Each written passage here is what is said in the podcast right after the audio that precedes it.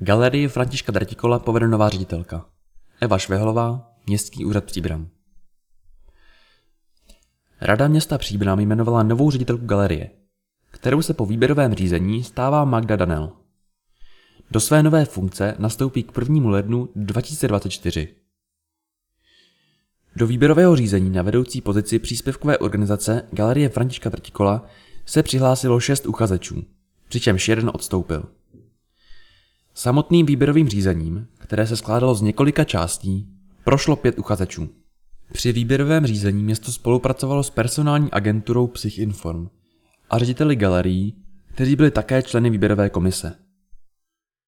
Z pěti posuzovaných kandidátů výběrová komise jednoznačně vybrala Magdu Danel, kterou zároveň doporučila i zmíněná personální agentura. Paní Danel prokázala nejvyšší kvality a zkušenosti na obsazované místo. Již od začátku výběrového řízení komise pracovala s informací, že paní Danel byla v roce 2019 odvolána z vedoucí pozice jedné z pražských galerií. Uvedl k výběru místo starosta Miroslav Peterka. A dodal, že zkušenosti v kulturní sféře i přes nedosažení požadovaného vzdělání budou pro galerii jistě přínosem. Rada města jmenovala Magdu Danel na doporučení výběrové komise. Do své funkce nová ředitelka galerie nastoupí od 1. ledna 2024.